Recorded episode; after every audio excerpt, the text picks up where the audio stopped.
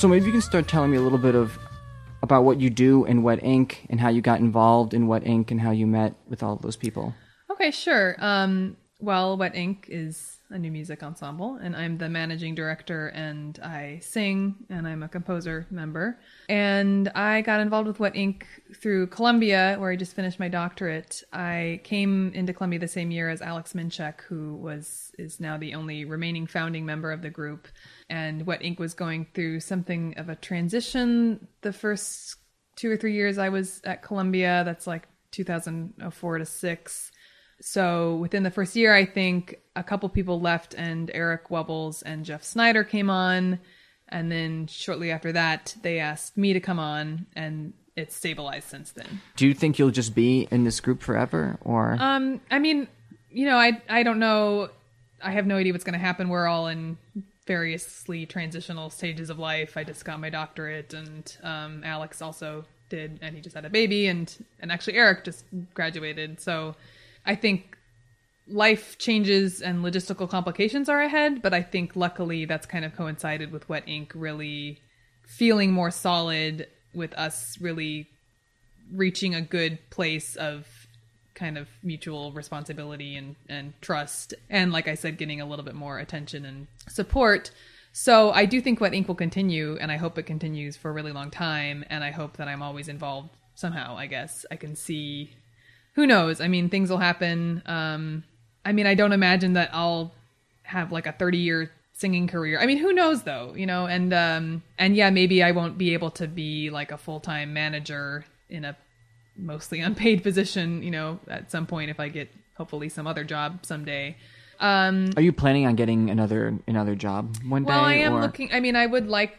Right now, I still feel like I would like to be teaching in a university and composing also and still performing, but I would I would like to be in academia. Do you like academia? I do. I mean, it's got a lot of problems. It's like a horrible place in a lot of ways, but I feel like it's also See, the first thing that pops into my head is what you just said, sure. But the and thing then is, and then you the butt is very small compared to Yeah. compared to well, that. I've always. I mean, my parents are both academics, and I just Do they expect that? For, so it's like a they don't ex- cultural family thing. Well, kind just I mean a little bit like my dad's a philosopher and just just the idea of like I like the library and I just like I still like taking classes and I like teaching. I mean there's things about it that and I and you know it's it is flexible like your lifestyle is flexible. Um, when I say it's a horrible place, I just mean you know like anywhere else there's just you have to deal with incompetence and bureaucracy and personalities and that kind of thing. But I think it's also really special, and I think it's I like the idea of that career for a composer. For me, it's not like, well, the only way I can make a living is teaching. It was kind of like I would love to be a part of a department actually, and um, teach some class that I make up, or you know, perform in a faculty recital or something. That that sounds like a great way to make a living in addition to being a composer and performer. Rather than, I mean, if I didn't do that. I would have to have some other job, and whatever it was, I mean, I don't even know what that would be. Other other way to make exactly. I don't. I, but I, you know, I think a lot of people approach it is I have to teach because if I don't, I would have some other job, and I don't even know what that would be. Sure, that's not. true, I not. I not. I love to teach, and not only that, I don't know what my other Okay, option right. I think be. I'm in Yeah. category B there then. So Yeah. like I do like teaching, I do like academia, I do like academics, a lot of them, and I have no idea what the hell else I would be doing to Yeah, make you, a living. you think uh, you think it's a little bit of a bubble? Yeah, but you know, being a composer is a bubble, you know? I mean, I sit in my pajamas until noon and like think about tuning just intervals with a violin. I mean, it's Yeah, but it, but you know, at some point that turns into a performance, which hopefully you know people outside of that bubble well, make their way are into. Are they going to? I mean, who's at those performances? Sometimes it's people in the bubble who, you know, are coming out to see a lot of time. Well, I mean, let's talk about that in the New York scene then. Mm-hmm. When I was in New York, I always go to a concert and it would be like the same thirty people, Mm-hmm. forty people, even to the point where I would notice when you know lines were drawn. Sometimes where Mm-hmm. I noticed like there wouldn't be somebody at a wedding concert. But they We have a would, list that we yeah. check off, actually. But I mean, maybe in your head you do, or Well, at least in my in my head I do. I'm not even uh, living here anymore. Yeah. I just wonder if academia promotes that type of culture. I don't think so because the I mean the bubble in New York is made up a lot of, of it's not necessarily academics, it's just composers. I mean that's a very kind of niche kind of field. Um well, academia it it definitely does um, you know, when you're in a school, you associate with people in that school and you feel like you're part of a group, but I don't think that that's, um, I mean, that's kind of a consequence. I mean, it just really goes hand in hand. That's what it means to be at a school. So, you know, I'm not at Columbia anymore. So I'm trying to deal with this new feeling of if I am going to a concert, am I pledging allegiance somehow as like a freelancer now? Or if I'm not going, am I making a statement, which I never really intend to do? But I don't know. I mean, I think maybe because New York is so diverse and there's so much going on all the time, and we can afford to take this already very tiny slice of the population of the world who cares about new music and split it up into all these different factions within one city, you do tend to just sort of drop off of the radar of certain aspects of new music and only go to concerts that involve certain kinds of composers or something. Oh yeah, I mean definitely. I mean I'm not saying by any stretch that in your head you're like, man, fuck that guy. Right, I'm not yeah, going to his right. Mm-hmm. concert. Yeah. I mean, It's- I- but I- it's just yeah. it's, it's just like there's so much going on. I have to make a choice of sure and- what I have and to do, like and I'm going to yeah. do things There's that are closer stuff to I my meant stuff. to go to like a couple like i did you go to that show brian senti's show at um galapagos a couple weeks ago I didn't go to. I didn't. I meant to didn't- go and I didn't go, show. but there was all this. I keep. I would like to be more broad in my in what I go to see, but yeah. How often do you go to a concert in in New York and you're like, we'll see what happens? You know, Well, it's I like, oh, more or less, yeah. you know what Newspeak is going to do. Right, You know. that's true. I mean, I I would like to actually do that more. I would like to go to shows where I don't know what to expect. And there's a few that I could have gone to in the last week or two, and it just didn't work out. Um, it also just depends. I mean, sometimes you know, I, I was away a lot of the summer, and I think this fall I've been kind of insular just because I kind of needed some time to just compose and kind of be back in the neighborhood. So I haven't been going to as much stuff as I was, say, last spring. But um, yeah, I like to go to events that seem like they're going to be interesting if I can, even if they're not even in the kind of new music realm. But you missed Senti's thing.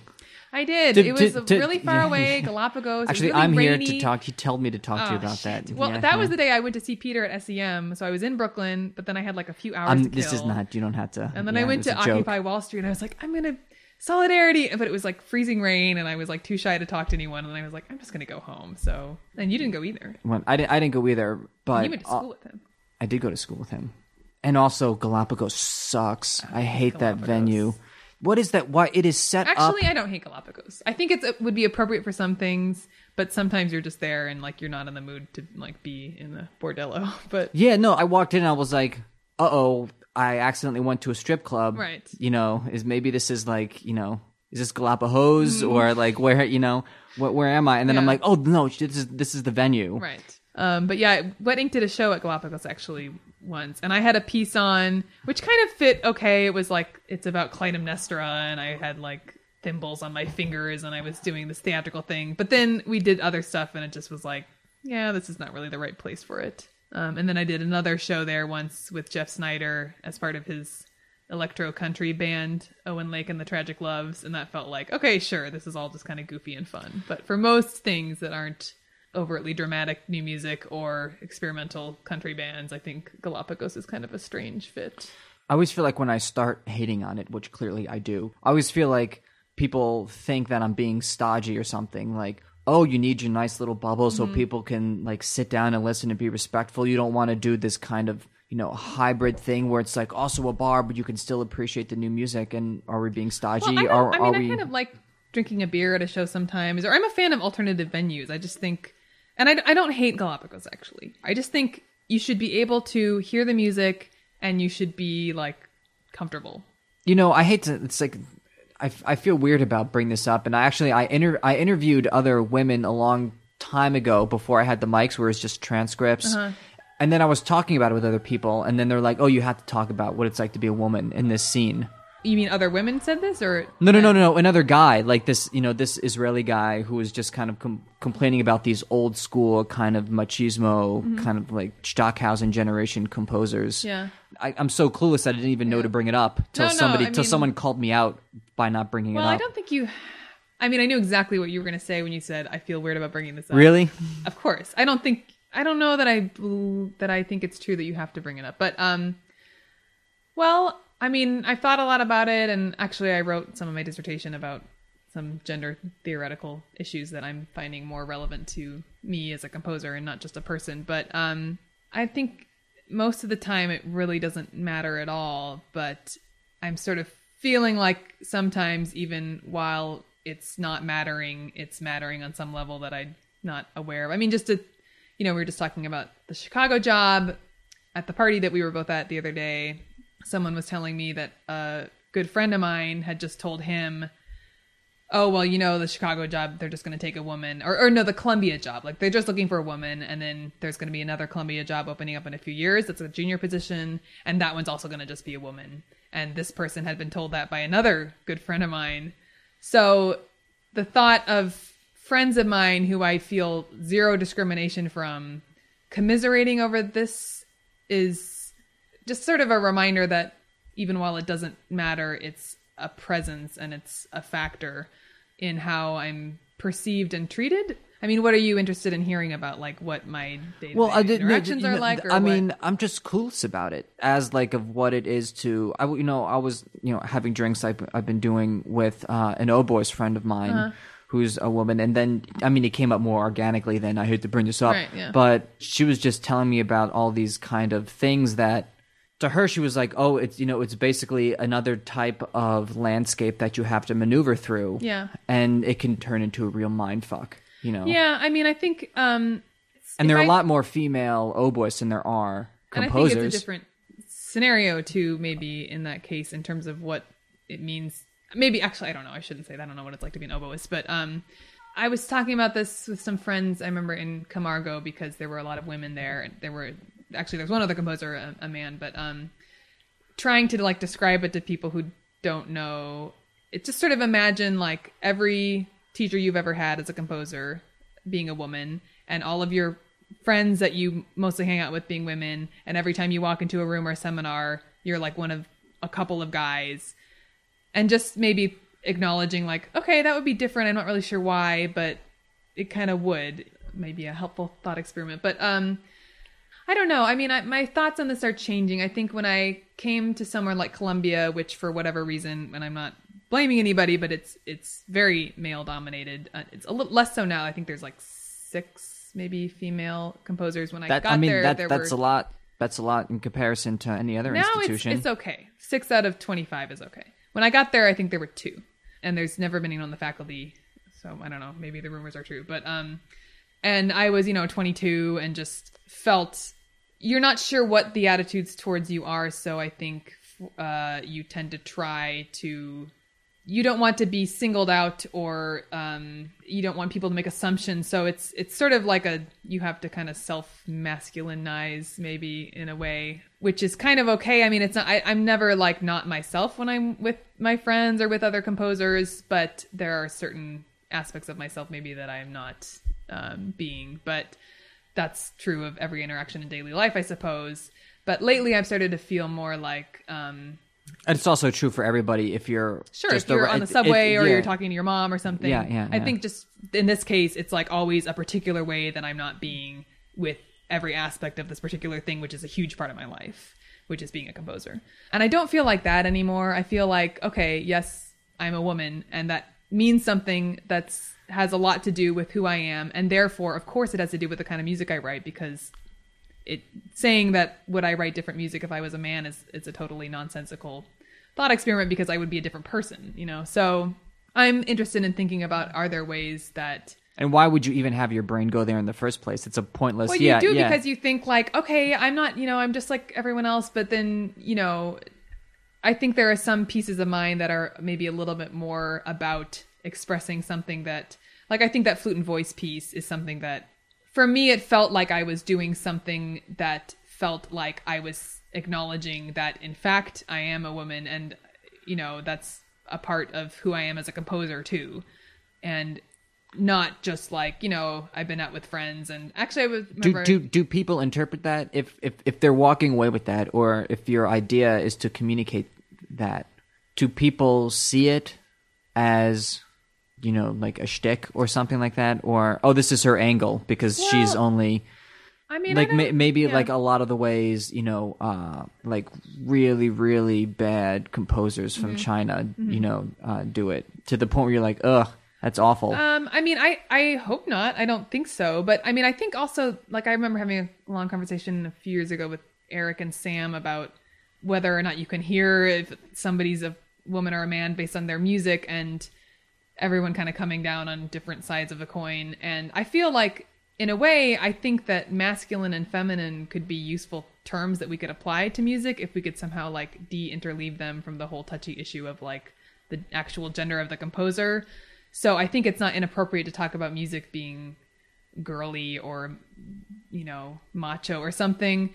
I guess in my case, I don't know if people think it's a shtick. I mean, um, i'm not uh, okay that, Or- that, I that mean, I'm not sounds saying- I'm not yeah, trying yeah, to- yeah that that I that's, wasn't- that sounded a lot more malicious than i meant no, it to I be didn't. I didn't Yeah, take it as yeah. uh, malicious. no but i'm i'm i'm just saying I mean, you know i'm me, just saying there's complications Like it feels like when I perform that piece, I feel like I'm doing something really subversive, even though it probably doesn't come across that way. Because for me, being so overtly physical in a way that kind of feels female, which basically means like being kind of sexual in a performance, is something that I could never ever allow myself to do because the last thing you want to be is like a sexy female composer because then everyone just assumes that you're like sleeping your way to whatever position you're at. I mean, but I've people to- make that but people you think people make those assumptions? I know they. I don't think they do about me because I don't think I really personified that. But I've been to lots of festivals, lots of situations where there's some female composer who runs around in a short dress, and then my male friends say like,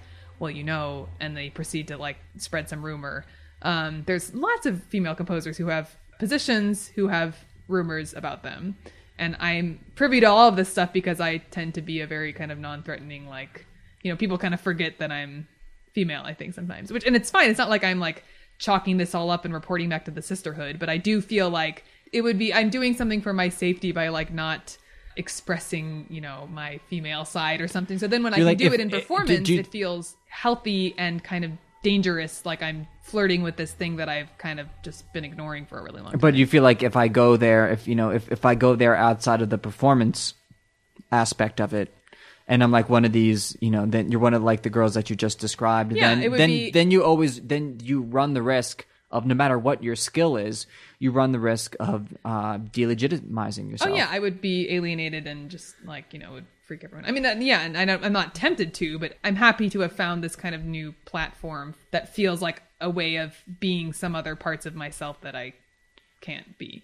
Um, and I don't feel like men feel like that. Like I spend a lot of time with men, and I, I mean, and it's fine. Like I feel like I participate, um, and we share the same sense of humor, and we make the same dirty jokes. But sometimes I'll be with you know other male composers, and there'll be some female, I don't know, oboist or something, and I'll be suddenly aware of like who should I be talking to right now, or, or like somebody will bring their girlfriend and I'll feel like, oh, I should probably por- talk to that poor girl who like has no one to talk to. But like, why should I have to talk to the girlfriend just because I'm a girl, you know? But um, like the piece that I wrote for my dissertation called "Voices from the Killing Jar," and I'm hoping to do the whole thing with Wet soon. We've done a few movements, but it's seven movements, and they're all various female characters from literature, or mythology, or history that I picked, and often at times I wrote the text in their voices, and I'm always singing and that for me was a real way to access like a whole bunch of different kinds of ways of being a woman and being a woman in a place where you're kind of trapped or you're kind of caught or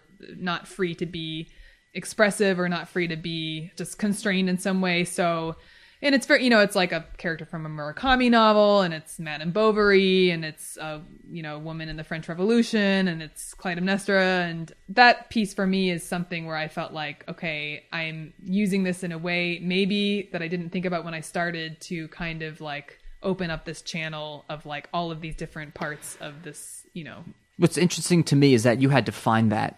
You had to find whatever that template was of what your quote persona was going to be, or how you how you were going to deal with this part of yourself. But I think for guys, I think there's over, there's already a template there.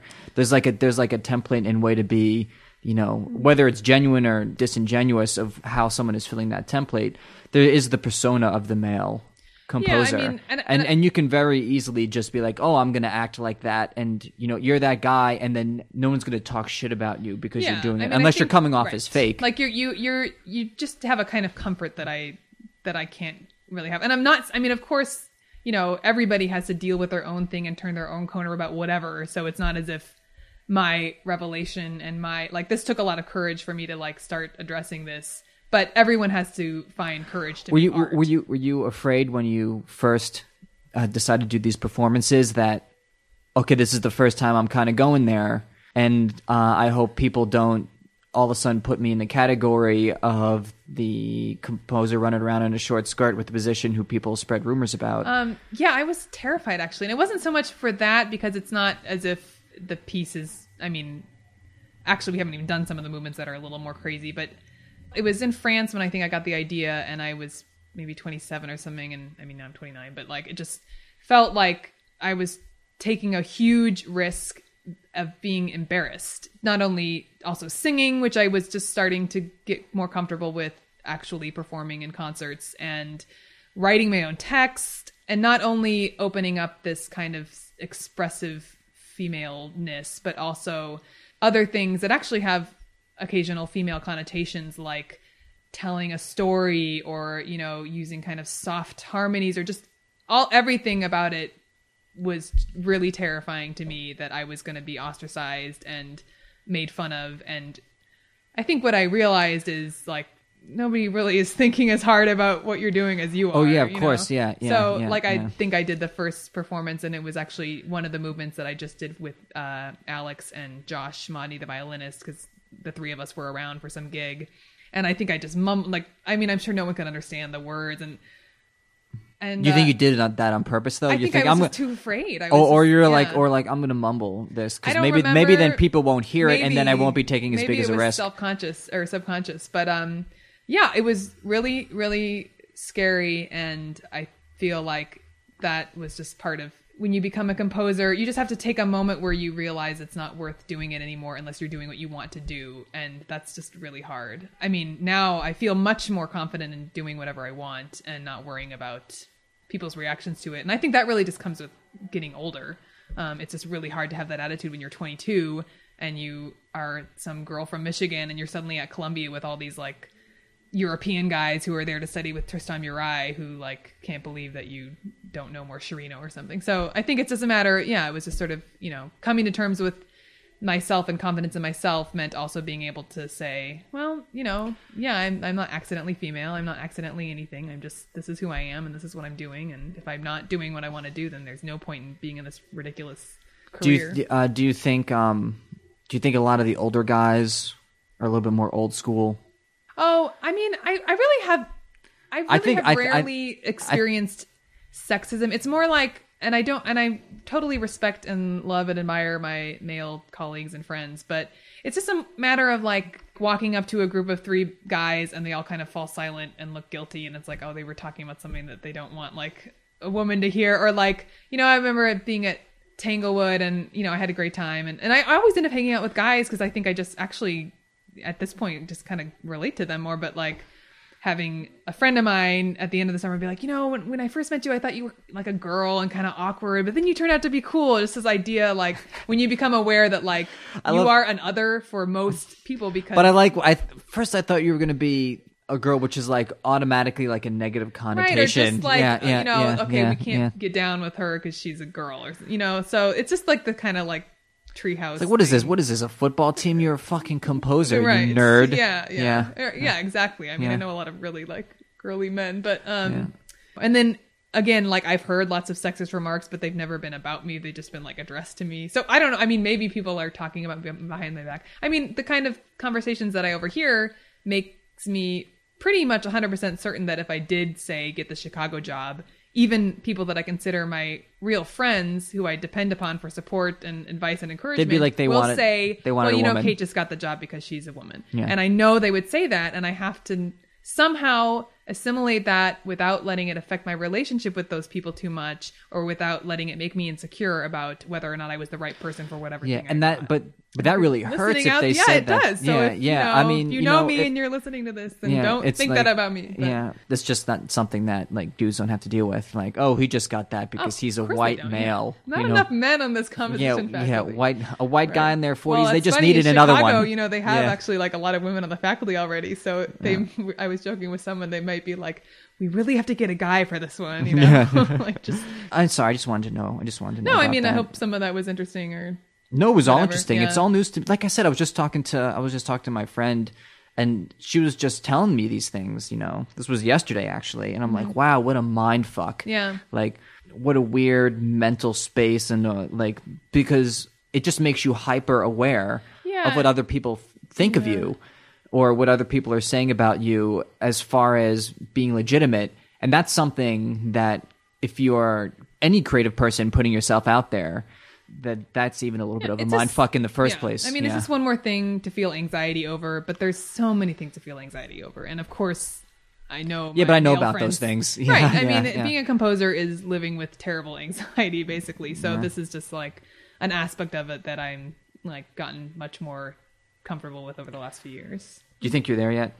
It's the way it is, and you know, maybe it's true, maybe they are, you know, but I don't know. I just think it's more complicated than that. Saying like, well, they only took this person instead of that person because she was a woman. It just it doesn't really mean anything. It's like, well, I if they wanted that composer, it's because that she was writing this music and that's who she was and that's what her music was like and it's you know, yes, it's not a coincidence or an accident that she was also a woman, but it's not as simple as saying like we just are trying to fulfill the quota so we get more funding for our department next year.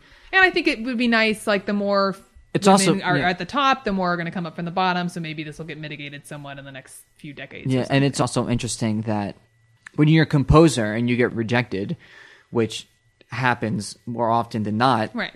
I always say if you get like one out of every six things, you're doing really well. Mm-hmm. Oh, yeah, you know, I think I yeah. have six things out right now, and I just got one rejection. So Yeah. But anybody when someone goes, No, we didn't want you, every everybody's, you know, reaction is to come up with like a defense mechanism, which is Yeah. to look at the person who got it and Right, say. I'm not that, or they got it like that Right. because there was some political thing going Right, on. yeah. And a lot of the times that's true.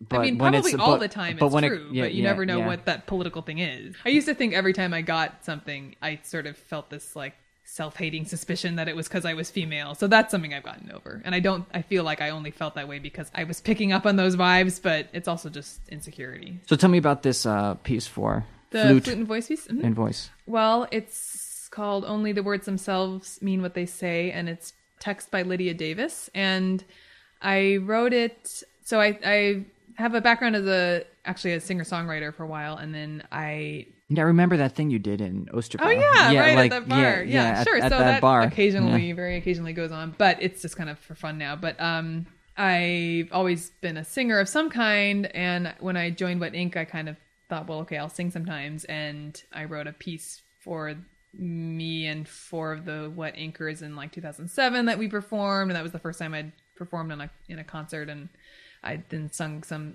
stuff of Alex's, which was wonderful, and I'd sung in a, I think a few other pieces by various composers that we met at residencies and that kind of thing. But the reason I started writing this flute and voice duet, Erin and I had been performing a scene from Fama, um, scene six. Have you seen Fama or Yeah, I've seen Fama. You're ta- you're talking about that uh, ginormous contrabass flute, and voice. and, and it's basically actress. I mean, I don't really have to sing. Um, I speak German though.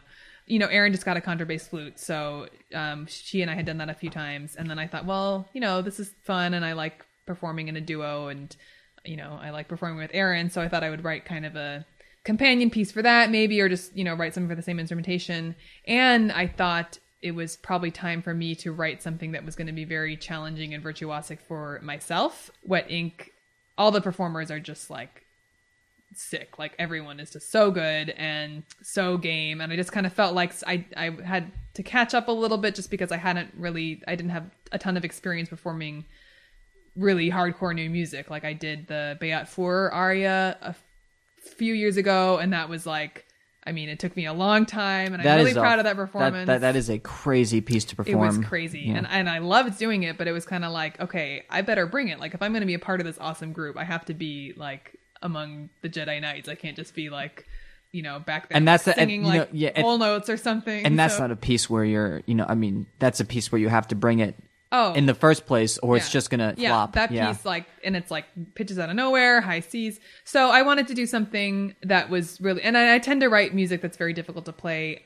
Often it's unfortunately not on purpose. It just, I don't know. It just, for some reason, I just am a very notey composer. So I just felt like I should participate in this as a composer and a performer.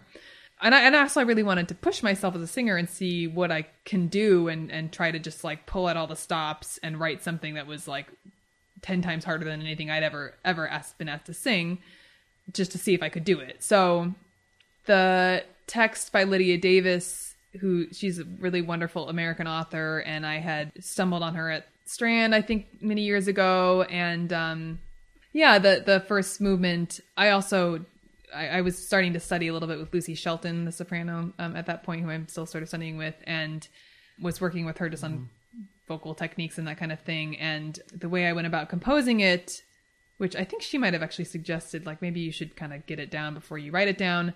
And I really basically kind of came developed the piece and kind of learned it in this oral way. I would just go into a practice room or something and just improvise with the text. And eventually, by the time I had the whole form in my head, I had also kind of envisioned what the flute was going to be doing. So then it was just really a matter, really, of transcribing, which is not the way I usually work. I usually sketch and sketch and sketch and sketch and just have like tons of papers everywhere. Um, so this was very interesting because it's very freeing.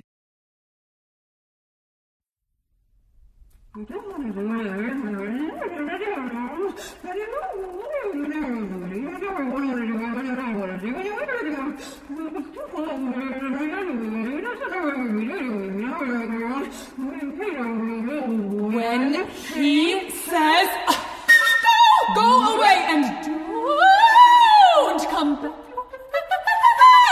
you are hurt. By the words, even though you know he does not mean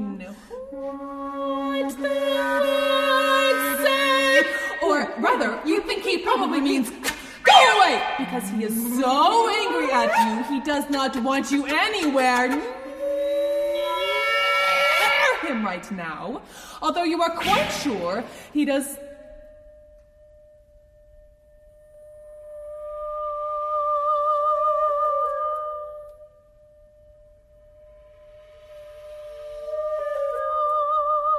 Want you to stay away, he must want you to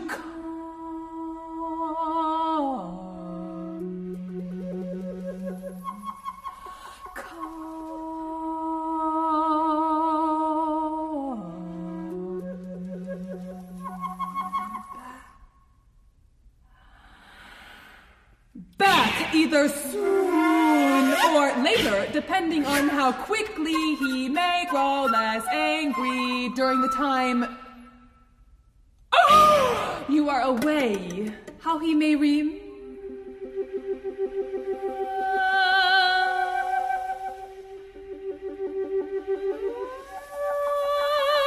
Remember other less angry feelings he often has for you that may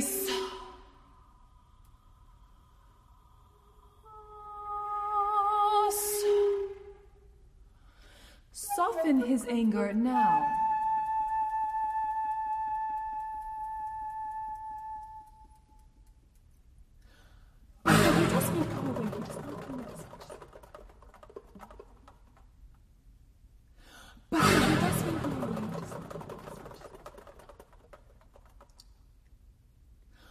But though he does mean. He does not mean it as much as he means the. That the words have in them, as he also means that. in the words. He means all the anger meant by someone who says such words and means. that you should not come back ever.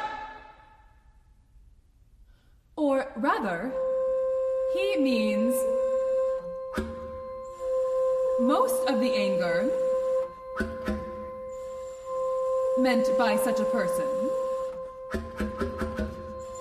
For if he meant all the anger,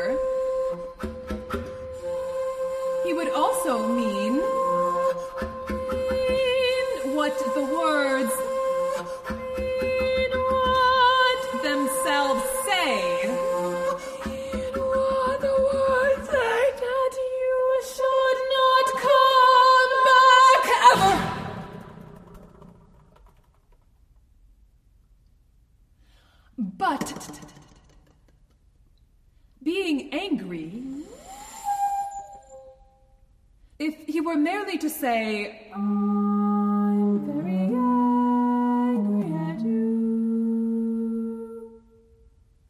you would not be as hurt as you are. or you would not be hurt at all, even though the degree of anger, if it could be measured, might be exactly the same.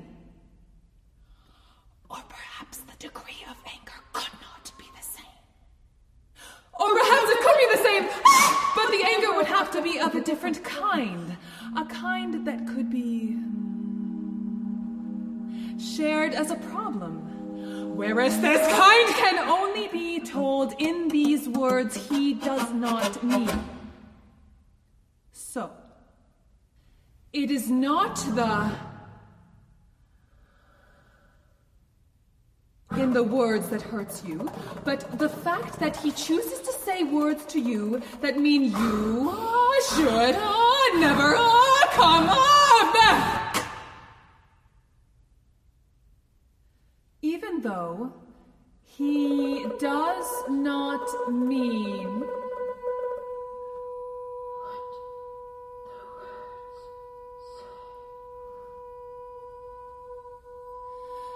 even though only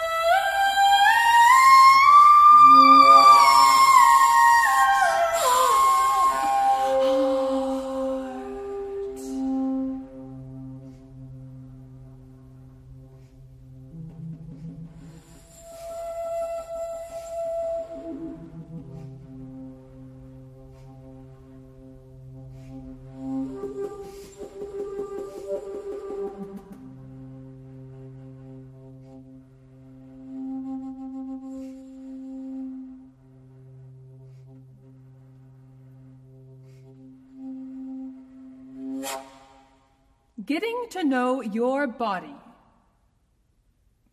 If your eyeballs move, this means that you're thinking or about to start thinking.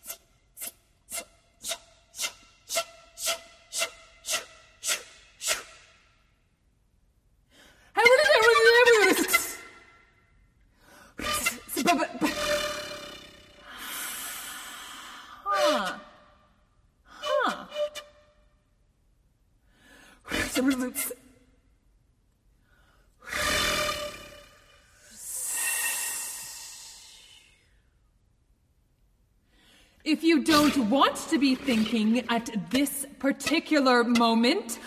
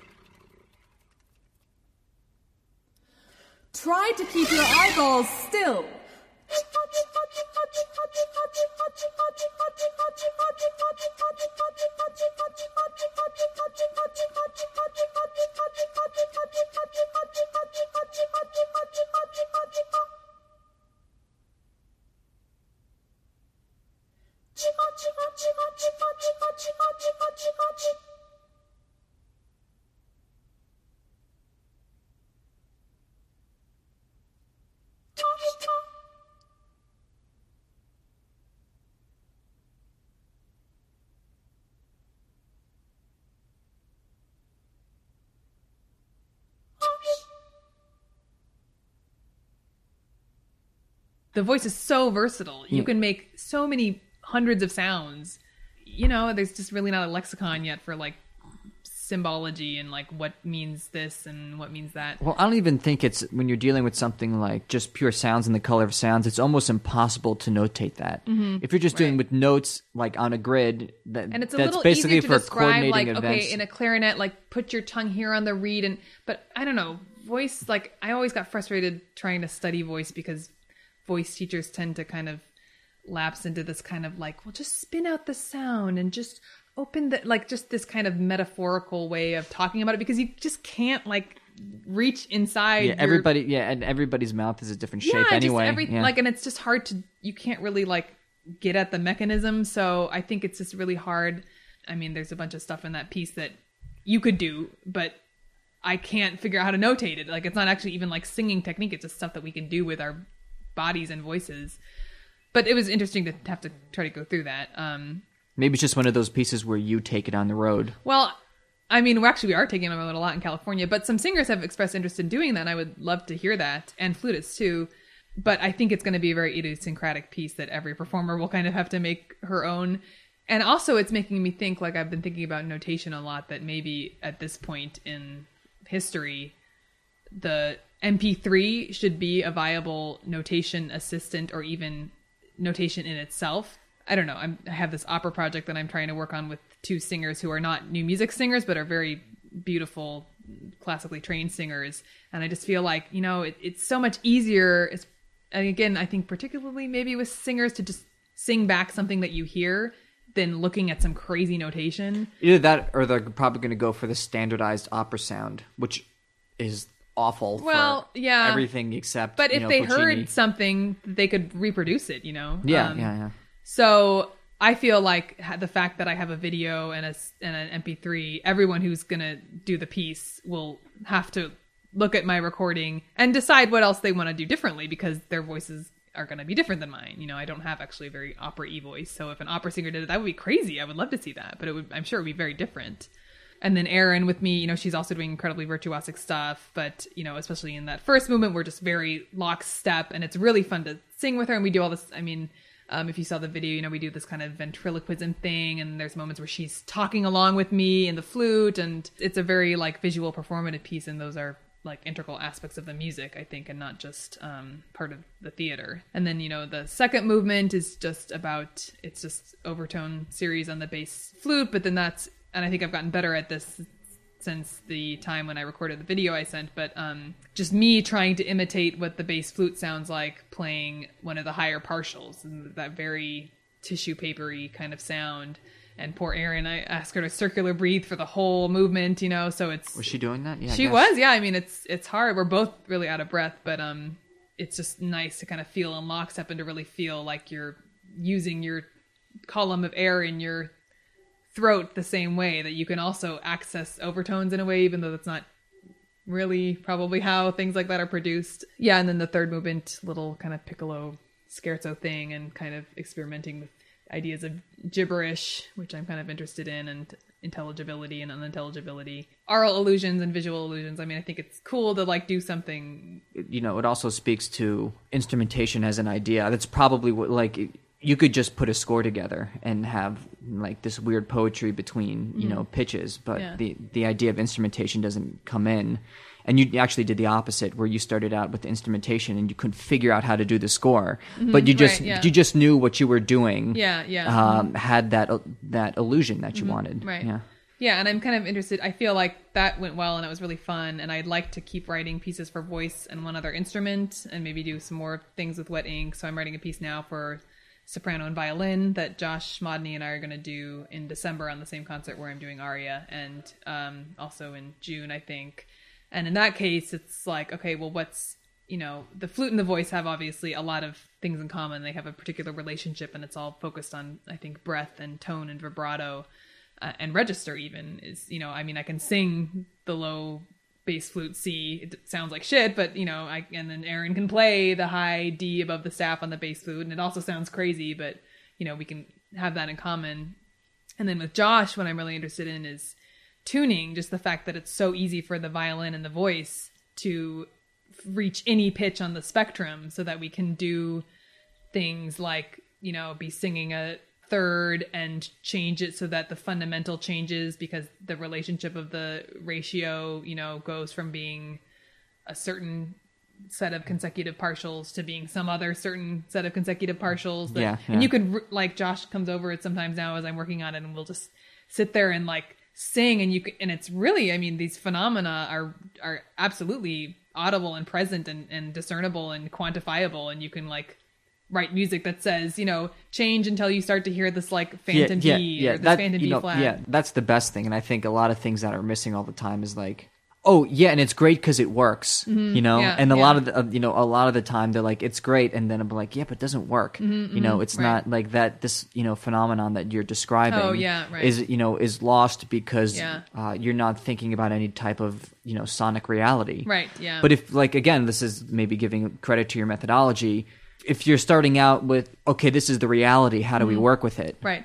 But that's something I have to not lose sight of. Like I was thinking about it and I had all these ideas and then I realized at some point, you know, this actually isn't going to be I have to find a way to let the audience in like cuz I actually am not sure it's probably the strongest audible phenomenon when you're it's in your head and you're sitting next to somebody who's playing it with you, but somebody like 20 rows back, it might not be possible for them to have that experience. So I think I have to not get too seduced by this idea of like um, what you can actually physically do and remember that it's also about making a piece that works too. So yeah, I, I think this is going to be kind of a, a tricky one to maneuver, and it might need some rewrites after I do it in front of people. Yeah, try and take the reality of a guy sitting there Yeah, into sure. account. And even if it's some, I mean, which most might, in, composers, which might, yeah, which might include like, uh, you know, someone serving drinks and, uh, Yeah, sure. I mean, I was and an describing air this conditioner. scenario Yeah. to my boyfriend, who's not a composer or musician, was like, he's not going to know, like, oh, you know, they're now the ninth and tenth partial or something. But I think even if you don't know what's going on with the tuning, just that you can be like, whoa, that you know, something about a chord can be suddenly abruptly sonorous or just you know alarmingly kind of sour in a way that you're not really sure what's happening, but it's impossible to ignore. Oh yeah, I mean that's is why I mean that's why I love having lay people. You know, I, mean it's ridiculous that we're even calling them Well, lay yeah. people because like well, or or we are or, like yeah, you know yeah. in this weird church of yeah, like people outside of the church who goal it is to actually for us to communicate something Mm-hmm. Yeah. Mm-hmm. to like have them listen to like a Grisey piece, you know, and they're not like, oh, I hear that the fundamentals changed. Well, like, yeah, what the no, fuck I was that? That was crazy. to my mom and was like, "This piece is amazing, and I think you'll like it." And she did, and she's not a composer or a musician, but it's like, okay, he's doing stuff in there that I can geek out on, but he's also making a sound that's very difficult to resist. You know, like he's making something that is gonna draw you in and he knows how to pace things. Like i think he actually really knows his drama. But then the music is i mean the most important thing is for the music to be good and the piece to be good.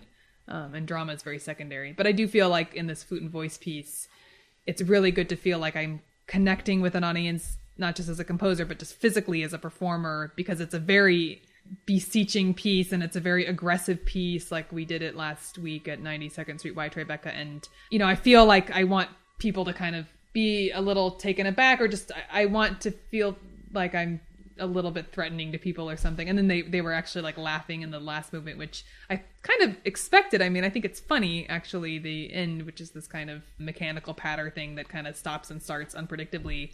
But when i did the premiere in that performance you know there's these long silences and i just remember Tenri and everyone was just deathly quiet and i could just hear my heart just pounding as i was like standing there in the silences waiting to start up again and then this last time when we did it i could hear people cracking up and then actually i started to crack up a little bit and kind of broke the fourth wall but it, it is it feels good to have people laugh and mean for them to laugh in new music because that's kind of rare i think that both of those things are true like we went through a lot of time a lot of humorless music maybe not necessarily all bad but in the last century or so and i think it's it's time to laugh again Maybe it's it's always time to laugh. yeah maybe Yeah. it is Well, I think maybe we can end it there. okay that sounds Okay. like a good Yeah, yeah. optimistic ending Yeah, it's always time to laugh. Well, thanks for doing this. yeah yeah i hope uh, hope something good comes out of that